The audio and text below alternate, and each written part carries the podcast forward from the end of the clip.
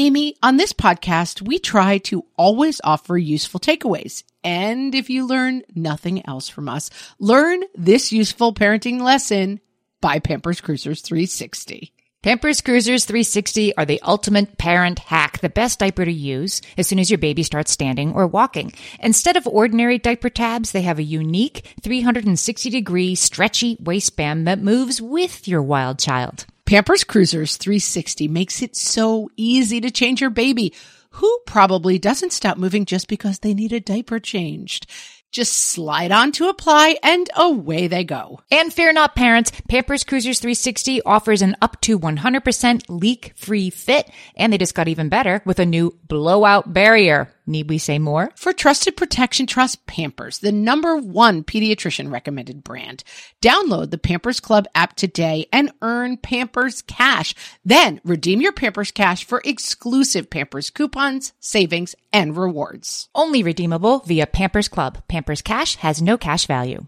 At 3 a.m., I was awoken by a pling. What fresh hell? Laughing in the face of motherhood. You can't get pizza from a Chinese restaurant. With Margaret Ables and Amy Wilson. Get the stuff out of the bedroom. A podcast that solves today's parenting dilemmas so you don't have to. Your girls' trip is sacred. Hey, everybody. Welcome to What Fresh Hell. This is Amy. And this is Margaret. And today we are going to talk about let it go or no. You've brought us your dilemmas and we will give you a definitive answer on whether or not you need to let it go, people. But before we do that, Amy, we've got a mailbag. Oh, this is a toddler purgatory related mailbag, I think, right? Because we're so excited about this new podcast coming very, very soon. And we have two amazing hosts, Blair Brooks and Molly Lloyd, ready to talk to you about all things toddlerhood.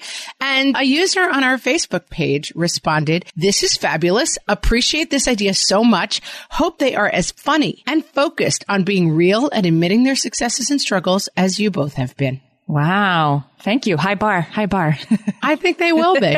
I mean, listen, it's a spinoff. They are Laverne and Shirley to our Happy Days. Old deluxe alert. Old deluxe alert. Back in my day. They are Family Ties to our Growing Pains. Oh, my God. You're going the wrong way. I know. We're just going back in time. I don't know, Amy, but I know they're not the exact same show as us, but hopefully they bring you the same good vibes. Guys, the trailer is already up at toddlerpurgatory.com. You can subscribe or follow the podcast wherever you're listening right now. Right now, there's only a trailer, but if you subscribe or follow wherever you're listening, then you'll get the episodes as soon as they launch. So watch this space for further developments.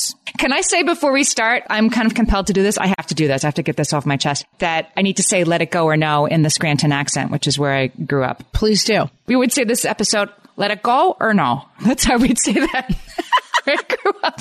Or no. It's kind of like a Chicago. Yeah, kind of. Let it go or no. Like very flat. Yeah. So I think what we're doing this week, we're going to go through listener dilemmas and we're going to decide if they should still be mad about them or they should let them go. This is correct. Okay. Amy, I'm going to say that this episode is adjacent to some other episodes we've done. Sure. It involves some husband crimes. It involves some what kind of monsters. Yep. And so, but really what we're focusing on is whether or not people need to let it go. I'm going to just start with an easy one. Okay. From Stacy, who says, "Our van is a mess. I was raised in a house with clean cars. When you left your vehicle, you removed everything you brought in. We didn't leave much more than one small toy or maybe a pack of wipes in the car.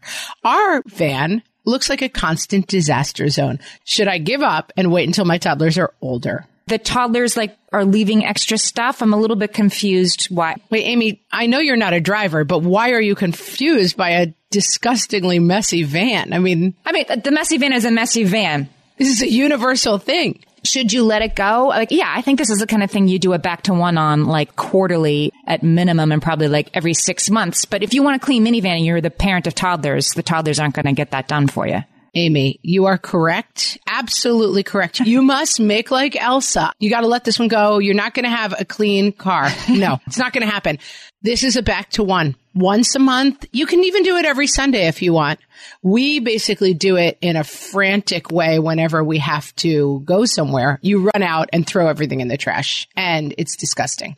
Our van, it doesn't involve toddlers either, I hate to tell you, Stacy. It's not just toddlers. I've got a 12, 10, and 8-year-old, and my van is worse than ever. But they're old enough you can get them to take trash with you. You know, like watch your head carefully and step carefully as you depart the ride. Are they, Amy? I have not found that to be the case. The other problem is I'm a slob, so I'm part of the problem. Not part of the solution. You know, there is an alternate approach here, which is a couple years ago, I had a child from another family get in our minivan and proclaim, wow, this car is really messy. He said, you know, with my children in the car, and like, what could I do? I could say like, you know what, Federico, it is really messy. And, you know, that sort of pure feedback really got my kids a little more motivated. They were a little bit ashamed of their messy car. And I'm like, yeah, you guys seem to like it this way. So let's see what happens now. I'm also going to come in and say that in preparing for this episode, one thing I really realized was that, Amy, we can only control ourselves, and that sometimes shifting our perspective is the key to letting it go. And Monica replied to this thread, and it touched my heart. And I like Monica and everything she is and everything she stands for, because she says, I always kind of revel in the van mess.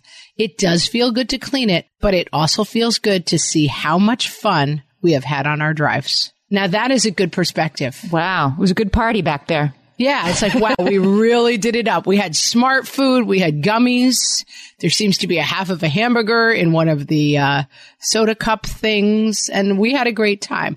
I will say, when we first bought a minivan, I bought the first new car I've ever owned in my entire life when my kids were little, and we bought our first minivan. And it was so pristine, and it has the buttons that open the doors.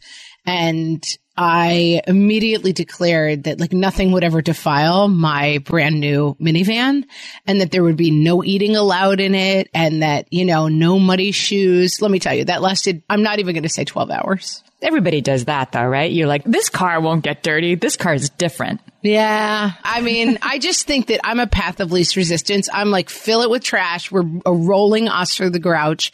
I do get embarrassed to drop off when my kids get out and they like have like a Big Mac wrapper stuck to their shoe. I just can't be bothered. Our van is a mess. I'm letting it go. Margaret, I love this one because I'm curious what your answer is going to be. Bridget wants to know, should she let it go or no? Her husband is OCD about checking her phone to make sure her do not disturb is on before we go to bed. He hates getting woken up in the middle of the night. I can hold it up to him and show him it's on, but then I see him walk past my bedside table and check it again. I don't know why this drives me crazy, but it does. We have a great relationship and he's a wonderful husband. It's just weird and it drives me crazy. Am I crazy or should I just let it go? I have a two-part answer to this, Amy, and I know the correct answer. Okay. Oh, good. You are not crazy, and yet you must let it go. That's my answer. You are not crazy. Your husband is the crazy person, but you've chosen to make a life with this person who's crazy. I have some OCD tendencies myself, and one of the great gifts in my life is that my husband does not comment on them. He just allows my crazy to exist in its peaceful, crazy lane. Yeah. And I would be completely fine with you making a joke about it. And this is how we handle these kind of incidents where my husband, I'll give you a short example that really has nothing to do with, it's not quite as annoying as this, but we've been watching The Wire. We've been binging The Wire. I've never seen it before. Oh, it's so good. It's really, really good, guys. If you haven't seen The Wire, I mean, I'm not the first person to tell you The Wire is good, but it's very, very good. But when The Wire starts, the theme song comes on, and my husband has said to me roughly 12 different times, this sounds like the theme song from Law and Order. And I mean, every time the credits play, he mentions that he believes that the theme song of The Wire sounds like the theme song from Law and Order. I don't even have a vote on whether or not it does sound like the theme song from Law and Order, but it's become a thing that, like, why did he have to say that 12 times? So eventually, before the credits would play, I'd be like, honey, do you have any trenchant observations about comparisons of this song you'd like to share with us? Before we continue, let me pause it so we don't have to talk about it while the show is on. And that's how I would handle the checking of the do not disturb. It's a quirk of your husband's that we don't understand. But people have annoying quirks. People got into kind of like the privacy issues. Should he be looking at your phone? I don't think he's trying to find out any information on your phone other than, is this going to wake me up? And he's obsessing about it. I would let it go. Yeah. I'm kind of Team Bridget's husband on this because I'm thinking there probably were times that he was woken up. I mean, speaking as the spouse of somebody who has like 35 things that bing and bong and have woken me up over our many, many, years together with smartphones and iPads and stuff like that. He tells me it's turned off. And in the morning, I'll be like, you did not turn it off. Yes, I did. I'm like, well, that's funny because at 3 a.m. I was awoken by a bling and he doesn't hear it. So I think the answer here is get the stuff out of the bedroom and get alarm clocks, because I think that's always the answer. Saying that as somebody who had my phone next to my bed last night. But if you don't want them to check your do not disturb thing a bunch of times, then, get an alarm clock. But let me just tell you, as a person who obsesses about things in a very specific way, knowing that it's off does not check the box of the obsession. And so the fact that he needs to walk over and look at it is a different thing than whether or not he understands whether it's off. Right. It's become part of the ritual, right? Like she has to show him and then also he has to check it again. Yes. I understand that. Right. Can you accommodate that? You cannot have it in the room or you can accommodate that. I guess I think those are my choices there. Agree. We're basically saying make it a joke and then let it go. Yeah. Okay. Let's talk about one that's a little hairier, Amy, okay? We're diving into that. We're going into the thorny woods here. We have a user. I won't use her name because she said she was trying to be vague. She didn't necessarily want this to be, public information. Her in-laws refuse to talk about any kind of future care situation. So she wants to sit down with her in-laws and make plans for what happens when they get too old to care for themselves, and her in-laws don't want to. Should she let it go? I know the answer, but I will allow you to answer, Amy. She should let it go, even though I totally understand and would be this person in this situation. Yeah, you should let it go. Sounds like they don't want you to be in charge of that. Yeah. Because they don't want to talk about it. Even though you probably will be in charge of it when it comes. I'm taking this out of that. Like, I'm feeling you. You're probably worried about it because you should be worried about it. However. No, for sure. My take is you are 100% in the right, and yet you have to let it go. And these are the ones that aren't fun. Like, yes, it is very, very difficult to be looking at taking care of people and having people who do not want that to happen. I have had this in many different scenarios. Once had an older relative who had a very beautiful singing voice. And it was kind of the thing this person was known for and something that we really cherished. And we decided it would be nice to set up a recording studio with some time and have this person sing some songs so that we would have them forever. Lovely gesture. It was a lovely idea, and it's something I would have loved to have for my children. I mean, this was a uniquely talented person. And guess what? They really didn't want to do it. And family asked them a couple of times, and it eventually became clear that for whatever reasons, probably because it felt like, we want to record you so when you're dead, we can hear it. That didn't sit well with them for whatever reason. And so we had to back away from it, even though it was a wonderful idea. And I think it's just an example of that. This one is hard. The one thing I would say is, if it makes you feel better, you can make all of these plans by yourself. I understand that making these plans after things have started to go wrong is very difficult, and we've all been in situations like this where once you start to see a sign of a problem, then you're super scrambling to put stuff in place. But if people don't want to do this with you, you can't do it with them. You should stop asking them, and you should make whatever plans you can with other siblings. You can research facilities where they live. You can do a ton of work on this, but don't loop them into it. This reminds me of my parents with the vaccine. I am very much this person, right? And I can definitely yes, here's a problem and here's your solution. And sort of who asked you, right? And so when there was no vaccine to be had, I was telling my parents, just drive 3.5 hours and there's a vaccine available a week from Tuesday. And they were sort of we're good. We're going to wait until we can do it locally. And I had to back off. And I did. Yes, I did scratch that itch. I did continue to look for places that they could get vaccines 3.5 hours away the following Tuesday, just in case somebody might be interested. And they weren't, and they got the vaccine. And so this is a case where, yes, I think you have to be loving, hold this information, out there for yourself if it makes yourself feel better, but let it go. Yeah. And watch that story that we tell ourselves. And Amy and I both have this so specifically. You're right. You have it in terms of I've got an organizational plan, and I have it in terms of I've got a fun idea, and that those things hitting walls can be very challenging for us. Right. But this is a great idea to do this recording, but this is of course worthwhile to drive for the vaccine. Got to watch your own story and be from our point of view, when we say no, it's a complete sentence. If someone else says no to you, complete sentence. You got to respect it. You're right. You don't have to respect expect it, but you got to let it go. All right, we'll be back with more examples. Margaret, exciting news. I am about to have a new baby nephew, and believe it or not, this will be my 13th nephew. Amy, you're ready to give up your amateur status. You're a pro aunt at this point. Our family has seen a lot of babies, and as soon as they start standing or walking, I send them all a whole lot of Pampers Cruisers 360. Pampers Cruisers 360 don't have ordinary diaper tabs. Instead, they have a unique 360-degree stretchy waistband that moves with your newly mobile little one. Pampers Cruisers 360 offer a gap-free fit that is up to 100% leak-proof, crucial once your baby is quite literally up and at 'em. And that gap-free fit helps prevent your baby from taking off their diaper, a habit you do not want them to get into. You can say that again. And Pampers Cruisers 360 just got even better with a new blowout barrier. Need we even elaborate on the need for that, friends? For trusted protection, trust Pampers, the #1 pediatrician recommended brand. Download the Pampers Club app today and earn Pampers Cash. Then redeem your Pampers Cash for exclusive Pampers coupon savings and rewards. Only redeemable via Pampers Club. Pampers Cash has no cash value.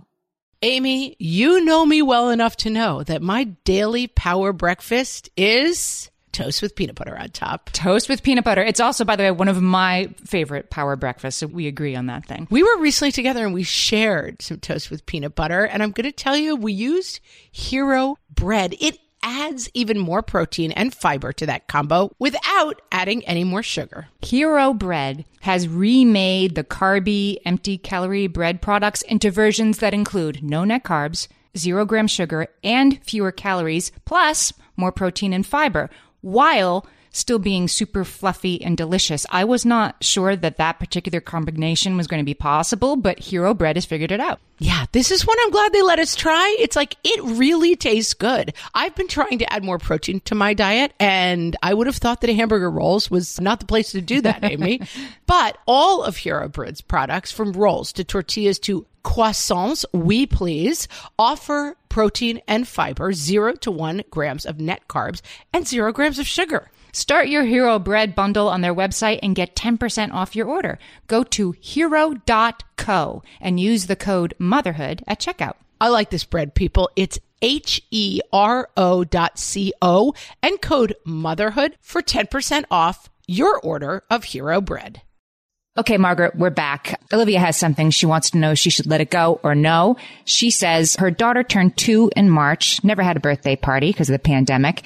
This year, in lieu of gifts, she asked her parents and sister and grandmother to throw the daughter a party as the gift. Everybody's fully vaccinated, but infighting and ghosting has ensued, and now it's almost May and no party. Should I whip everyone into shape and force this, or take it on the chin and let it go? I think you should let it go, but be annoyed about it. I think that's where I would come out on this one. Yes. I like where you're coming down on this, because you can nurse that annoyance. You can let it go and still nurse that annoyance if it's fun for you. I have an old friend. We used to be roommates, like many years ago when we first moved to New York City, a guy that I went to college with, a platonic roommate relationship. And he and I see each other, you know, once every couple of months at this point, couple times a year. And he still brings up how, like, 20 plus years ago, we took a cab ride with somebody. We shared a cab ride home to our neighborhood when we were, like, young and, you know, needed to split a cab 3 ways because you weren't going to take a cab by yourself. That would be stupid. That would be another $10. And this woman got out of the cab at her corner and was like, "Good night, guys. Bye." And she didn't offer to pay for her third of the cab, which would have been like $5. This was a long time ago. And my friend has nursed that until it's like a bonsai grievance that he carries around with him, and he brings it up and we laugh about it 3 times a year for the last 2 decades, that Jenny owes us $5 for that time she took a cab with us. So, like, that could be fun. This happened to me once. I helped someone move and they were like, "Do you want this lamp? It doesn't fit. Do you want this?" And I was kind of saying yes to just keep the moving going along. And then at the end of moving, this person was like, "So should we say like $200 for all that stuff?" And she tried to charge me for the things, like the garbage she gave me while I helped her move for free.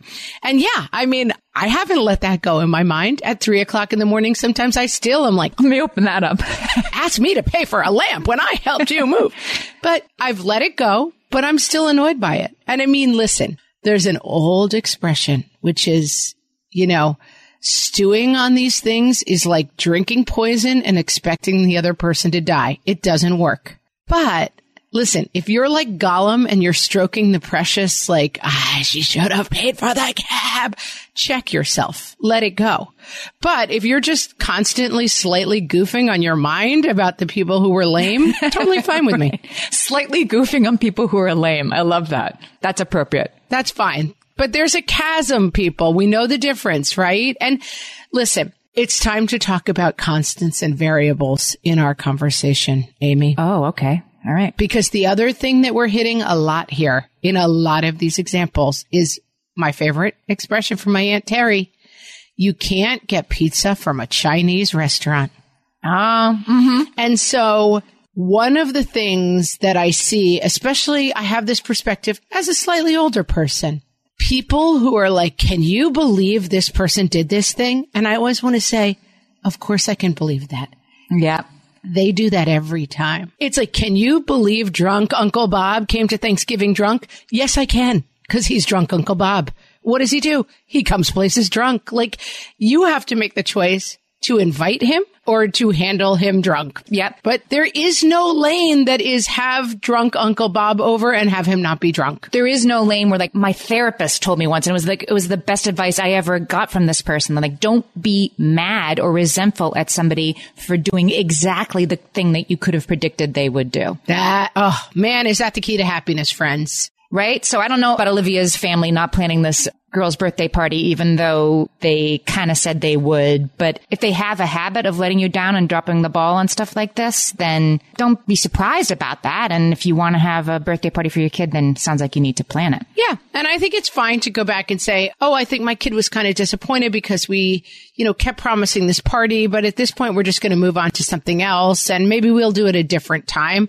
Leave the ball in their court and put a check next to, like, cannot be relied on for plans. Listen. Yeah. A bunch of people wrote in about sisters and moms who have consistently let them down in their lives. Oh, boy. And I don't mean to be facile about this of like, well, they're pizza, Chinese restaurant, sorry. You have to take some time to mourn people who can't be who you want them to be. And I was writing in my notes, and one of the things I wrote down, because Amy always says, parent the child you have, which means, you know, don't expect a kid who's good at, you know, this to be the kid you always wanted to be the quarterback of the football team. It kind of means you can't get pizza from a Chinese restaurant. I should say that. Right. Yeah. Parent the kid you have. Right. But also be the kid to the parents you have, you know? And I think that that's something that can be really hard for us is this feeling of, well, listen, my mom and I were great pals. She was a saint, but I knew not to go to her with certain things because I knew what her perspective would be. And if I didn't want that perspective, she was not the right person to go to with certain problems. You know, my mom was very frank and direct. And if I wanted to be like, I need someone to tell me this is all going to be okay. I knew that wasn't my mom, you know, because my mom was a person who was like, here's the problem. Here's just how bad it is. Let's analyze it. And sometimes that's not what I was looking for. Yeah. Important and hard. Let's do this one. It's more of a husband crime. Okay. We're here for those, by the way. We're always here for those. It's from Carrie. It's a little bit long, but let's dive in, Amy. Okay. My husband thinks it's fine to tack on a visit with his parents onto the end of a girls' weekend I have coming up. The first in the 5 years since my older daughter was born. This would mean that instead of flying up, enjoying the weekend, flying back, I would skip my return flight, drive 6 hours to his parents' house, visit his whole family, then join him for a 2-day drive home with our 5- and 2-year-old. I think this will negate the point of the girls' trip, and he thinks this is being efficient and saving us money because we won't have to do 2 trips. What do you say? Can he pay for a flight to the 6-hour away place? I'm assuming if you have to drive 6 hours, it's because it wouldn't be practical to fly there. I'm going to give this whole thing a heck no, Amy. This is a no for me. Your girls' trip is sacred. Tell your husband, even if it costs a little bit more money, my girls' trip is in a sacred circle. I'm not doing anything else. You know, it occurs to me like, yeah, you can definitely do that. And then there might be on the other side like, oh, well, you know, Amy could have come, but, you know, she flew home with us. No, so she's not here. And there might be some people who don't like that. And you also have to let that go. 100%. Right. And let me tell you, if you're the daughter-in-law who's always like, oh, well, she, you're not getting out of that role. So just do what works for you. And I would operate from your point of maximum generosity. But a girls' weekend, yeah, this is a hard no for me. Don't let it go. Okay. This ties in for me with Lindsay. My husband is extremely frugal with money, nags at me to turn off lights, the fan, stereo, but he tends to spend absurd amounts of money on things I don't think are necessities. For example, building a pool, he wanted a bubbler water feature on the reef that was $200. Like, this is where, listen, if you guys are at bare bones, there is no spare money in the budget, we can't have a discussion. You got to do what you can do to get through the day. Right. No bubbler, no reef. No reef. But this is the thing. And I have had this conversation with my spouse many a time. And I remember at some point I sat down and we were doing some budgeting and I said, this is how much my hair costs and it's a fixed cost. Mm. I'm not going to have a conversation every time I go to get my hair done about why is it so expensive. It's because I like my hair to look a certain way. It costs maybe $250 to get it done. And I get it done 4 times a year. And that's in the budget, $1,000. It's not going anywhere. If we need to not eat takeout food, ever, I'm getting my hair done. That's a fixed cost for me. And I think that this idea of budgeting can get very fraught because it's like, but this is important. I think it is completely reasonable for you to say, my getaway with my girls cannot be tacked on to a visit with your parents. They're different animals. I know it's going to cost more. We'll find it in the budget somewhere else, but I'm not doing it. I'm kind of on the other side of it, but I also think a 6-hour drive by myself is fine and I kind of like it. So it depends. Yeah. I'm saying sacred circle around that. I'm saying tell your husband to call me. I don't support that at all. Malia has husband crime adjacent. Okay. My husband goes off keto randomly without notice and will eat the last of some sweet treat that I've been hiding from my toddler. Oh. I'm 7 weeks postpartum and have a 3-year-old. Of course, I love him more than I love those sweets, but why do I have to prove it? You don't. Yeah, I think those are probably pretty important to you, 7 weeks postpartum. You want your calories and your sugar. Those cravings don't go away, right? Particularly when you're breastfeeding, your body wants what it wants. Even if you're not postpartum, it is such a pet peeve for me. Don't eat. My husband, I used to, have the kids okay, after the park, let's get home. I got cookies at home and we'll have cookies and a TV show. Da, da, da. And I would come home and inevitably my husband had eaten all of the cookies.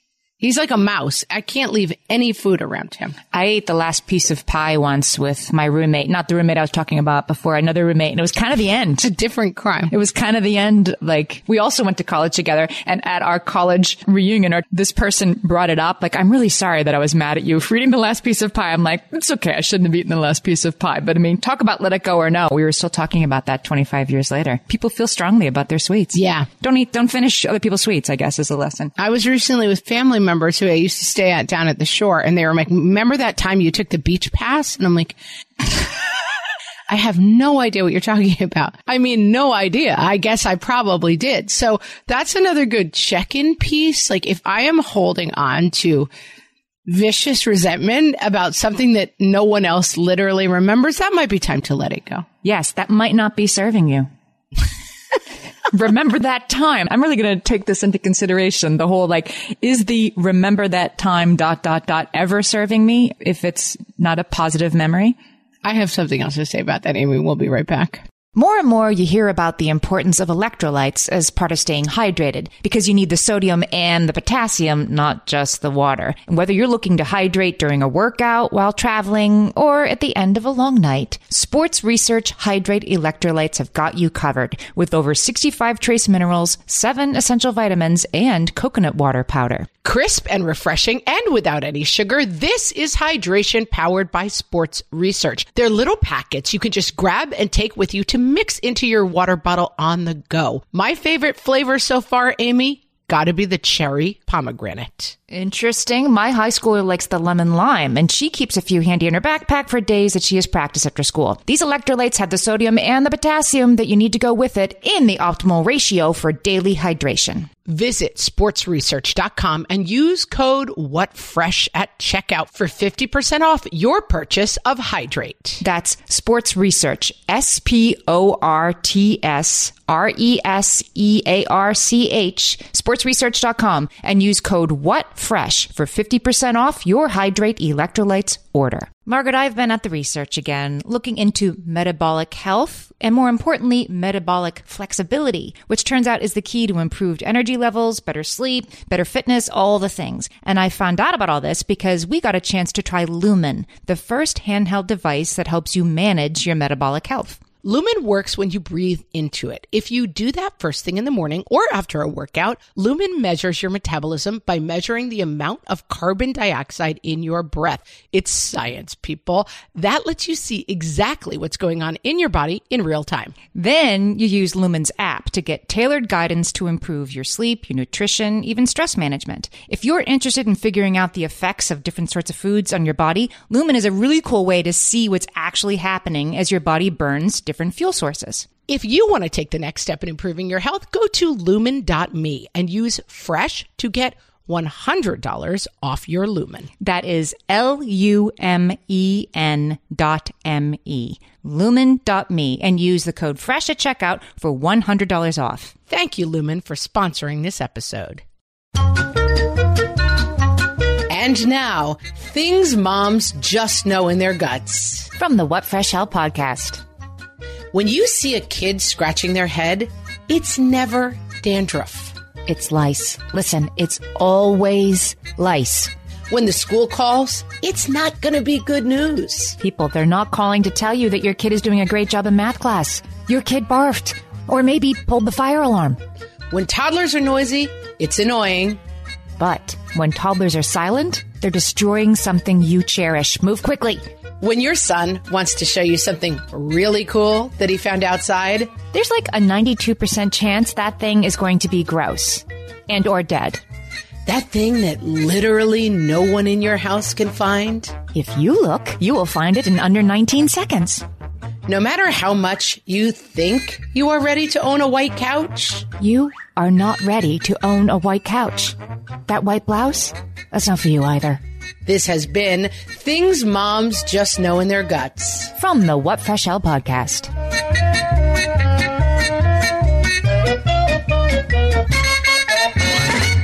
I think this idea of, is this serving you, is very, very useful to this conversation. And a lot of people, not surprisingly, had complaints about their in-laws. Because in-laws are extremely annoying. I mean, I get it. But someone brought this one up. And this is something that I have talked about. I didn't ask Margaret about it, I'm almost sure. Grandparents buying too many gifts. My mom lives about 8 minutes away, and she often stops by and buys gifts. I have told her and asked her repeatedly to please not buy so much or anything. It is difficult because she is also helping with my childcare. We had a bunch of people. Alicia said, mother-in-law brings gifts to my kids every single time she visits, at least once a week. So my take on this is that you have to let it go. And someone brought up that I have a rule of threes for problems with behaviors of in-laws or grandparents, and I will restate it here. Yeah, this isn't important because it isn't what it sounds like, I feel like. No.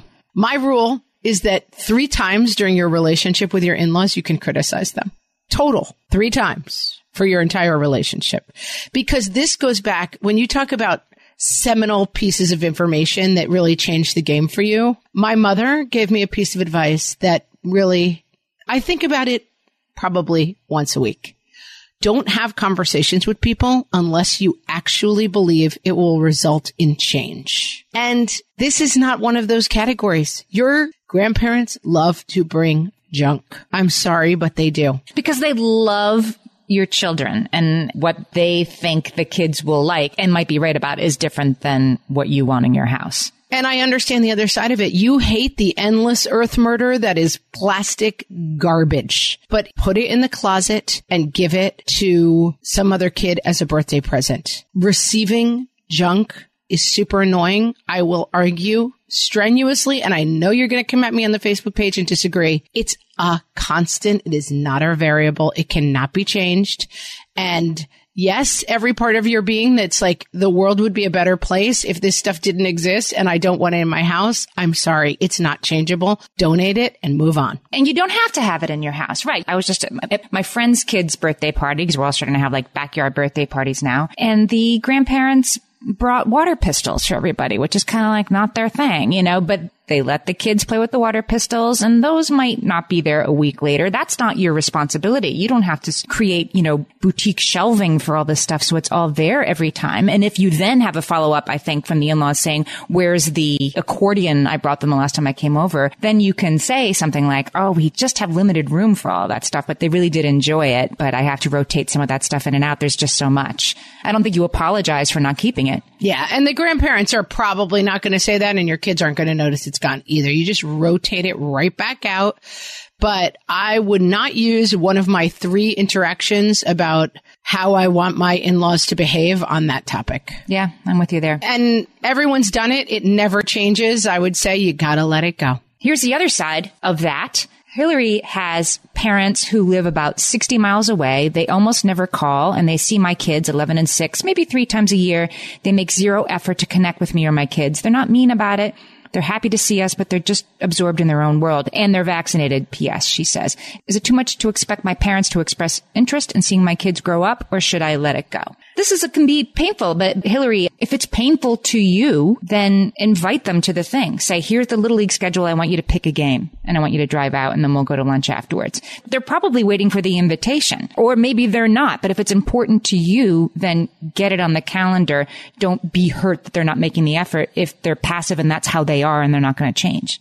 I agree and disagree. I think that probably from the way I'm reading this, the problem is that they're not that interested. And I have a gigantic family, and within my family, I have people who are super interested in being involved with my kids and people who are significantly less interested in being involved with my kids. And that does not correlate to the closeness of our relationship. I would agree that put stuff in their path as often as you can, but you've got to let go of the expectations that come with that. And, you know, my parents were a little bit more laid back about this stuff. They definitely weren't the kind of parents who were like, we haven't seen them in 6 weeks. Oh, my God, we've got to come. And I define that as like, they're busy people with their own lives, and we have some overlap. I think the question you have to ask yourself is like, are you defining that missing part in the correct way? Is it like they're interested, they're busy, and I'm going to put in their path as many opportunities as possible, and everyone they take, I'm going to enjoy with them? That's how I would try to handle it, because I think that the idea of like where it goes wrong is when you fill in that gap of they're doing this because they hate my kids and me and they don't think I'm a good parent or they don't whatever. They might be doing it because it's not their thing, and that's okay. But wait, because these parents, they see their grandchildren 3 times a year. Right. It's not never. It's 3 times a year. And Hillary feels like that's not nearly enough. And you're entitled to feel that way. And other people are also entitled to feel like, yeah, we see our grandkids about 3 times a year. Like, that's pretty good. Like maybe among their circle of friends, that's pretty good. So I do think that there's when you're on the receiving end of this, like this is painful. They don't care about my kids. They see your kids 3 times a year. You can have hurt feelings that 3 times a year seems to be enough for them, but they haven't written you off. So I think you have to think about that. You might want to choose this as one of your one conversations. You know what? We'd love to see you more. Yeah. We'd love to have you more involved with the kids. Can we try to make a goal that we see you once a month? You could try that, but open to the idea. I mean, my dad is of a different generation. And he always speaks about in a slightly different context that like his relationship with his grandfather was completely non-existent, although they lived on the same block. Like I can't remember ever talking to the guy, having a conversation with him. He sat in the corner smoking a pipe, and we were told to be quiet when we were around him, you know?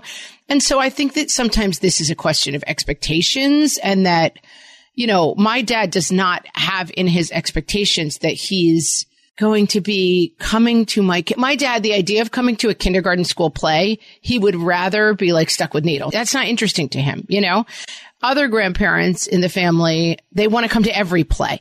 That doesn't mean one of them loves the kids more than the other. That's right. That's tricky, and it's something that you should try to keep involved in this equation. Yeah. Well said. All right, Amy, let's go real sticky wicket here. Okay. Oh, boy. We're going into the deep end.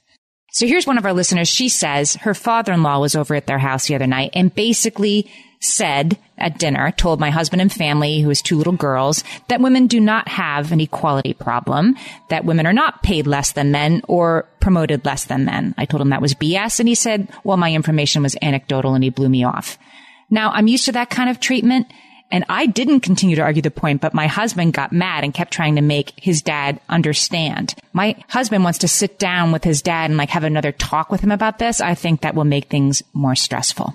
Hard one, and something that so many of us deal with. And I think it's hard. You want to stand up for things that you believe in and that you think are important and correct. But in general, I would argue that these things are constants, that there is no conversation that you're going to have with a person who believes this that is going to change their mind. And that, in fact, trying to argue with them to change their mind is not a good use of your time and will not be productive. So in my category of not having conversations that you don't believe will change things, I would put this on the don't do it category, but I would not put it on let it go. And the way that I think we deal with these kind of differences of opinion is that we correct them for our children and in front of our children. Mm-hmm. That I think we can say, you know, Pop believes that, but I believe something very different. And your dad believes something very different.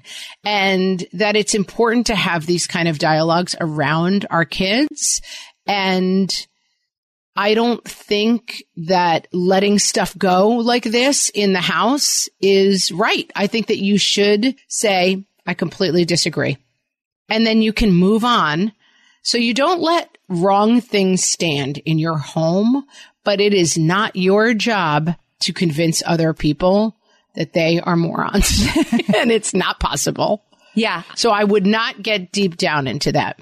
I think you're right. You can disagree in the moment, at the table, in front of your girls, not let it stand, be, oh, I actually disagree with that. I actually think that that's, but you don't need to say, now can we have a talk about this so I can convince you that you're wrong about feminism? This person wants to become more well-informed about these issues. That is certainly easily available, but yeah, I don't want to hear it. And I think that if it's something toxic, I'm completely fine with saying, we're not going to discuss that in the house. And if you continue to need to discuss it in the house, we're going to have to part ways for the night. We'll see you next time. It's fine to draw hard lines around stuff that you don't want discussed in your home and that you're not really having a discussion. So I would make a huge effort to say, let's move on to a different topic, which I have done, and will continue to do. You know what? Let's move on to a different topic. But then if that doesn't change it and someone is really stuck on wanting to express views that you find abhorrent in front of your children, I would be very comfortable saying, let's not discuss it. You seem to be having trouble letting this go. I do not want to discuss it, and I'm going to have to end our meal if we keep discussing it. Let's move on. You can draw really firm lines around it. Lillian had a nice take on this, and she was speaking about this at some point on the Facebook group, facebook.com/whatfreshhellcast if you want to join our group, and talking about having a father-in-law who had views that she found very offensive, and that she brought him into the home and says, we cared for him in his final days in our home, and I was the arranger of his care in the final months of his life.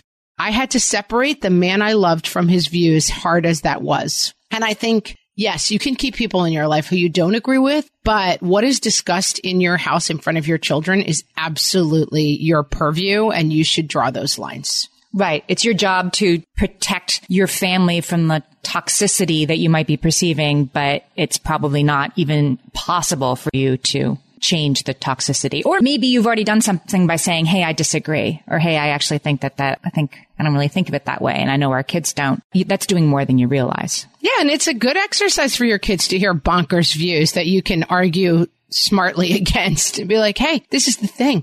A lot of older people think that, but we know a little bit better now. So let's talk that through. Yeah. Amy, I think we should leave with the topic of letting it all go, because many people expressed this and it spoke to me. Jamie says, pretty much everything from the first kid I had was let go for the second. No snacks an hour before dinner was the first. Snacks on snacks on snacks with the second.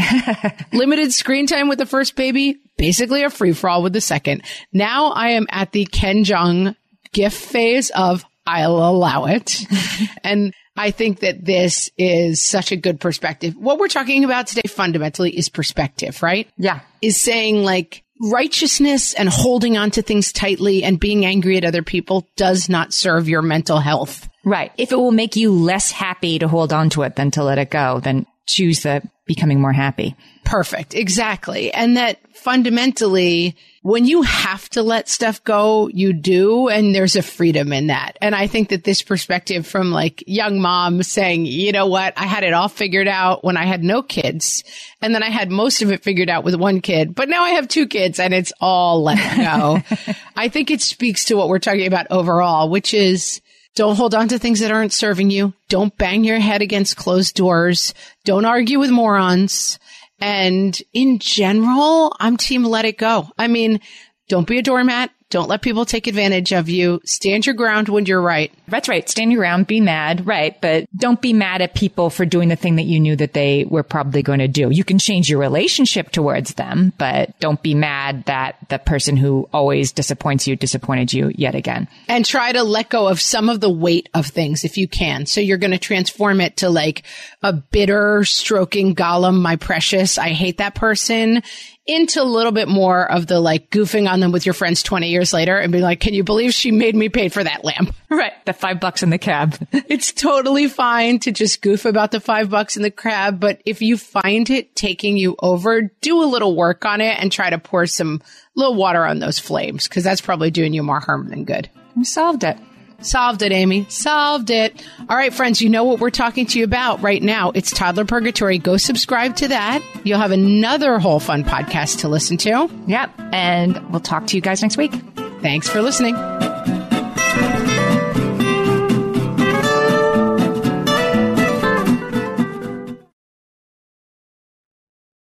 you overwhelmed by the things that get in the way of you doing what you want to do? Are you looking for ways to simplify life to better align with your values? Do you want to create space in your schedule so you have room for more of the good stuff? Play, joy, relationships, gratitude, and more? If you answered yes to any of these questions, I invite you to check out Edit Your Life, a podcast to help you edit the unnecessary from your life so you have more room to enjoy the awesome. Through episodes with me, Christine Coe, and a range of super smart, compassionate, and thoughtful guests, you'll come away with big picture insights and practical ways to declutter your home, schedule, and mental space without getting bogged down by perfection. I have always believed that small moments and actions matter tremendously.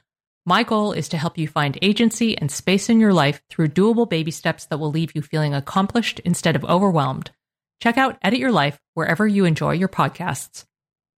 When it comes to raising kids, there's so much to consider. Things like, what do we feed them? When do we feed them? How do they sleep? What does it look like to raise kind kids? How does their nervous system work? How do I keep myself calm? What are my triggers? There's so much that comes into play. And we are distilling all of that information for you at Voices of Your Village podcast, where we bring experts in the field of early childhood and education and psychology and across the board so that you don't have to comb the internet for information. You get to show up and hang out and have shame-free, judgment-free conversations and insights into what it looks like to raise kind, empathetic, emotionally intelligent humans. I'm Alyssa Blask Campbell. I have a master's degree in early childhood education. I'm a mom of two, and I am walking this journey right alongside you doing this work. Come hang out with me at Voices of Your Village, and we can dive into real conversations with actionable tips.